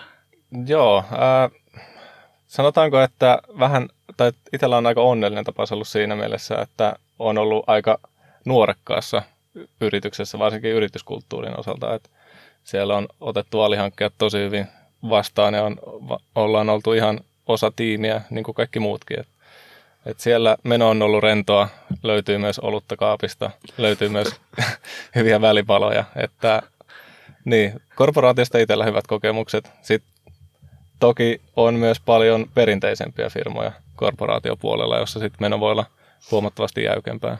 ehkä se on semmoinen kultainen keskitie. Kato, voi siellä on snackit ja olut kumpikin, niin se on Kyllä. kultainen keskitie. Miksi valita, kun voittaa molemmat? Joo. Täytyy muuta sanoa tuohon vielä, mainitsit niin freelancereihin suhtautuminen, niin toi on niin kuin, tota, mä oon ää, yhdessä niin kuin missä on ollut, niin maininnut siitä just niin kuin, tota, kyseisen firman toimarin kanssa puhunut. Ja ollut niin kuin, siis, tota, pu- puhu, puhunut siitä, että kuinka niin kuin, niitä tehnyt friikkuna hommia, niin hän niin kuin, mulle sanoi, että heille niin kuin, sillä ei ole mitään merkitystä, että se on niin kuin, vaan se Mm. erilainen tapa, millä sä laskutat. Joo, kyllä. Että niin kuin, olet osa perhettä. Kyllä, niinhän se pitäisi case. olla. Just näin. Ei sinne kukaan voita, jos aletaan erottelemaan konsultteja muista. Jep. Joo, sit siinä vaiheessa, jos ei saa kesäjuhla niin kutsua sen takia, että sä oot freelancer, niin kyllä vähän pistää miettimään. On se kyllä nihkeetä. On se kyllä nihkeetä. Ja toisaalta taas, jos mietitään tätä julkkaria tai jotain isompaa korporaatiota, niin siellä voi olla kaikki konsultteja. Se voi mm. olla pelkästään monitoimittajalla pyörivä. Et en tiedä sitten, mutta kyllä mä voin sen sanoa, että en mä oo kyllä, eh- ehkä mä oon ollut paska. Mä en ole saanut kutsua minnekään mun asiakkaan kesäjuhlaan. Oo. Ehkä mä, ehkä mä tällä nykyisellä asiakkaalla saan. Se on semmoinen, että mä muistan sitten kertoa kaikille, että jes, mä sain kutsua. Sitten ehkä oman suolansa tähän tuo myös vielä se, että jos sattuu olemaan keikalla jonkun konsulttilafkan kautta, niin sitten mm. myös saattaa kuulua sen konsulttiyrityksen yrityskulttuuriin, jonka sitten loppuasiakas tämä korporaatio, julkkari tai startup-yritys voi olla. Esimerkiksi jos tulet Knonselle tekemään hommia. Kyllä. Siis sehän on nimenomaan tämä, tämä mihin me ollaan Knonsella pyritty. Että et me huomattiin, että joillakin keikoilla se on semmoista oikeasti yksin siilossa puurtamista ja jo, joskus sä tunnet kuuluvassa porukkaa, mutta friikkunahan fakta on se, että keikat vaihtuu ja ihmiset vaihtuu sun ympärillä. Ja se, mitä me Knonsella ollaan haluttu tuoda tähän yhtälöön, niin on nimenomaan se, että sä oot osana porukkaa, ihan sama missä asiakkaalla sä oot, tai jos sä vaihdat asiakasta, niin silti ne jotkut tyypit siellä sun ympärillä pysyy, pysyy kuitenkin. Et ehkä tuo on semmoinen freelancauksessa semmoinen jonkinlainen kipupiste ja me ollaan kyllä pyritty sitä niin kuin taklaamaan tällä meidän yh- yhteisötoiminnalla. Mites tota, jos, jos mietitään noita erityyppisiä keikkoja, niin puhutaan nyt, puhutaan nyt myynnistä. Oikeastaan tähän liittyy, liittyy muutama aspekti. Tota, puhutaan eka siitä, että mikä on vaikutus sun asiantuntijaprofiili. Eli kun sä mietit sun CVtä, niin totta kai sä haluat aina rakentaa jonkinlaisen tarina itsestäsi. Että et, et sä oot aloittanut täällä ja mennyt tänne ja eteenpäin ja luonut arvoja ja nä, nä, nä, nä, nä. Ja se auttaa sua tosi paljon siinä myynnissä, että sä pystyt kertomaan semmoisen tietynlaisen tarina itsestäsi, että sulla on se vahva profiili. Niin miten te näette tässä, että, että sehän vaikuttaa, kun te valitsette sitä keikkaa, että, että niin kuin, miltä se näyttää teidän CVssä sitten, sitten tulevaisuudessa, niin miten, mitä mieltä te olette, että, että niin kuin, onko se julkkari aina parempi merkintä CVssä kuin se startuppi? Vai, vai niin kuin, miten te arvioisitte tätä? Apua. Öö, hy- hyvä kysymys. Mietin sitä, että kyllähän tota, jo, joskus mietti sitä, että jos julkkarissa on hirveän pitkään, niin sit siinä vaiheessa siihen saattaa muodostua semmoinen stereotypinen käänteinen vaikutus sillä, että ei välttämättä olekaan hyvä niin kuin sillä, että jos oot ollut samassa projektissa ikuisuuden, alkaa vähän miettiä sitä, mitäköhän legacy sä oot siellä tehnyt, että onko toi nyt hyvä.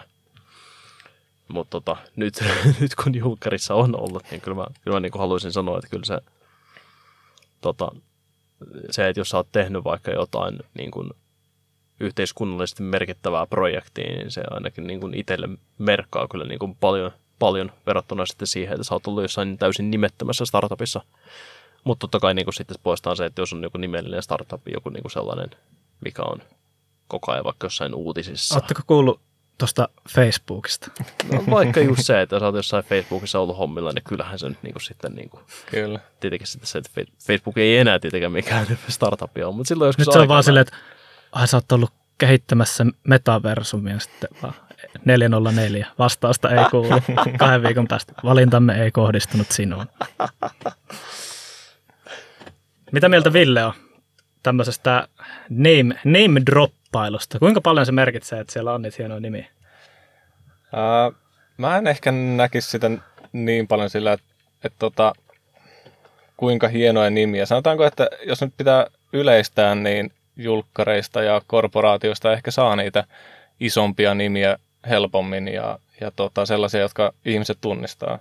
Mun mielestä kuitenkin myynti on sit hyvin pitkälle sinne vaiheessa, kun päästään puhumaan tai CVtäkin kirjoitetaan, niin se on, myydään toiselle ihmiselle jotain ja siinä pitää nimenomaan se tarina osata rakentaa. Ja se on tietenkin helpompaa, kun siellä on näitä isoja nimiä, rakentaa semmoinen hieno tarina omasta osaamisesta, mutta, mutta ehkä mä näkisin siinä, että kuinka sen osaa spinnata.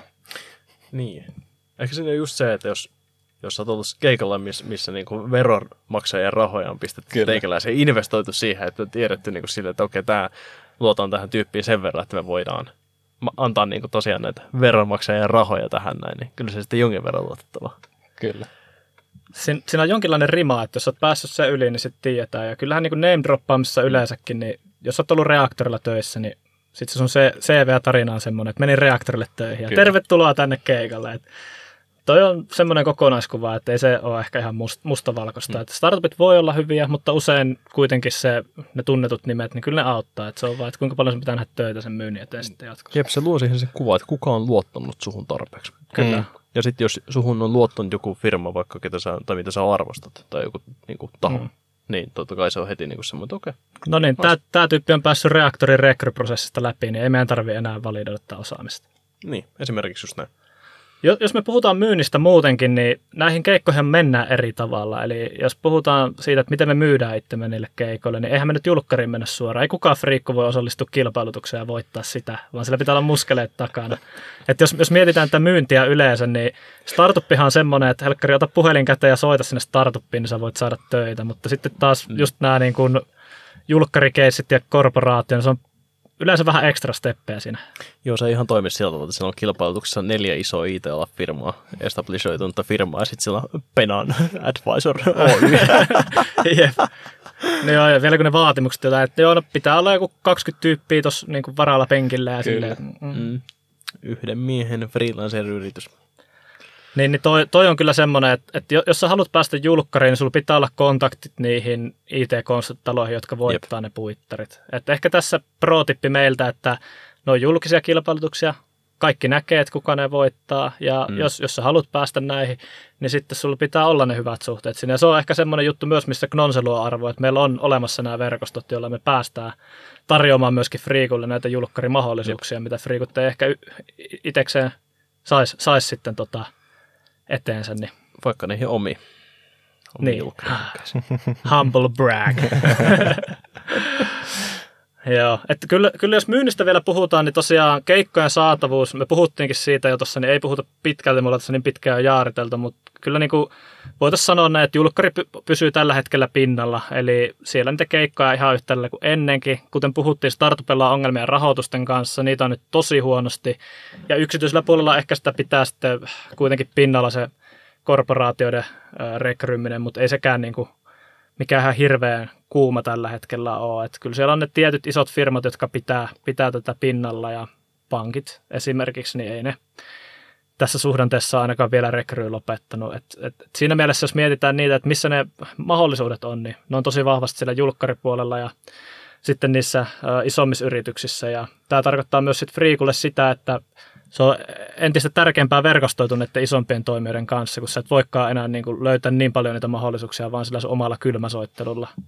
Mm. Et ehkä niin kuin, tässä on tullut sitten se keskiö, että sulla tosiaan on, on ne vahvat verkostot ja, ja, ja sitä kautta pystyt löytämään sitä, sitä keikkaa. Mutta hei, vielä tähän loppuun, niin puhutaan tuntihinnoista. Miten te koette, että tota, miten näiden kolmen eri keikkatyypin välillä tuntihinnat menee? Pidetään se meidän vi- viimeisenä aspektina ja sitten räppällä. Ää, oma kokemus, kun on näitä ää, tarjouksia katsonut läpi aika paljon, niin kyllä korporaatioissa on hu- huomattavasti korkeimmat tuntihinnat. Ja sitten puolestaan julkkarit tulee siinä ehkä hyvänä kakkosena. Siellä vähän riippuu, riippuu että kuinka, kuinka merkittävä hanke ja kuinka paljon rahaa siellä on taustalla.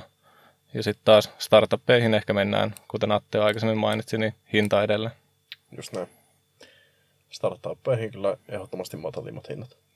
Jep, ja kyllä tässä nyt on julkkarinkin puolesta pikkusen ollut laskupainetta, että noi uusimmat kilpailutukset ja puittarit, mitä on mennyt, ne on ollut halvemmalla hinnalla kuin aikaisemmin, että kyllä nekin on nyt lähtenyt alaspäin menee. Ehkä tuossa on kaikki lähtenyt alaspäin just sillä, että sitten puolestaan startupissa, niin sit se on enemmän nearshore ja sitten mm. se taas hinta, hinta tippuukin aika paljon enemmän. Alkaa näkymään, että konsulttitaloilla penkit täyttyy, niin hinnatkin alkaa laskea. Mm. Näinpä. Huhhuh, aikamoinen, aikamoinen setuppi oli meillä. Tässä tota, nyt, nyt loppuun voitaisiin riikäpätä, että mitä me ollaan tänään jaariteltu. Melkein tunti tässä, tässä jauhettiin ja tota, aika, aika monta eri aspektia tuotiin pöytään, mutta tosiaan nyt, nyt tälleen niin kuin loppuun koosteena, niin tosiaan mikä pihvi tästä meidän viitekehyksestä on, niin meillä on nyt olemassa kolme eri asiakastyyppiä, startup, korporaatio ja julkkari. Ne eroavat jonkin verran toisistaan. Voitaisiin sanoa, että julkkari on kaikista vakain, siellä on myös rima kaikista korkeimmalla. Siellä se tekeminen on tosi konservatiivista ja hidasta ja myöskin se niin kuin sinne keikalle pääseminen on, on, on paljon vaikeampaa, koska se vaatii tämmöisen formaalin prosessin. Sitten jos puhutaan taas startupista, niin siellä ollaan enemmän niin kuin epävakaassa ympäristössä, siellä niin kuin vaatimuksista joustetaan, tekeminen on paljon nopeampi, temposempaa, semmoista ää, rikotaan ja tehdään uudelleen meininkiä.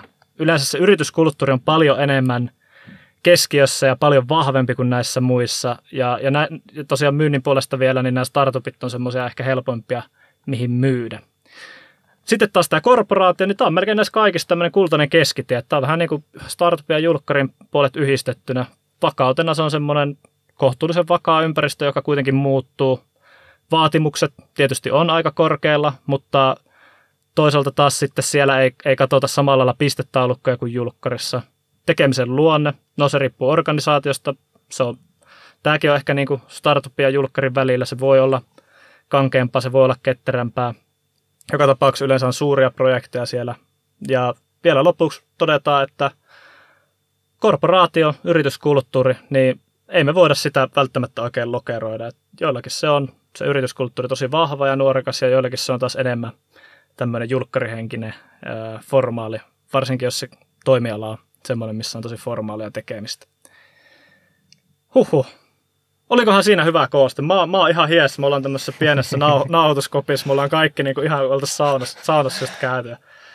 Ja, tota, ei mennä oikein ajatuskaan enää kiertää, mutta eipä siinä. Hei, miten, miten, minkälainen fiilis teille ukoille jäi tästä keskustelusta? Mä oikein nautin, nautin tästä täysin siemauksiin ja hyvä fiilis jäi. Mikäs fiilis teille? Hyvät, hyvät fiilikset jäi. Kova kuumutus oli. Toivottavasti saa jotain fiksuakin sanottua. Todellakin sait. Siis pakko Oli- kyllä sanoa, hauskaa ja kiitos Ville, että olet mukana. Jep, tosi iso kiitos Ville, että tulit. Ja mun mielestä niin kuin, helkkari, tää on ihan niin kuin mä olisin jonkun kymmenennen kerran sun kanssa tätä podcastia ollut tekemässä. Että hy- hy- hyvin meni Ville, ei tarvi, tota, ei tarvi sitä kuumotella. Mutta mut hei, me lopetellaan tähän näin ja kiitos sullekin kuulija, että oot, oot vielä linjoilla ja oot, oot tämän turinaa kuunnellut. Ja me toivotetaan sulle onnea ja menestystä nyt sitten tähän keikkamarkkinaa. Ja vaikka tässä nyt vaikeita aikoja eletään, niin kyllä tästä kuulkaa vielä kuivin jaloin selvitään. Et kunhan muistatte vaan sen, että startupissa on hyvät pienpanimo-oluet ja julkkarissa on hyvät snacksit. Just näin. Korporaatiossa on kumpaakin. Siitä vaan valitsemaan.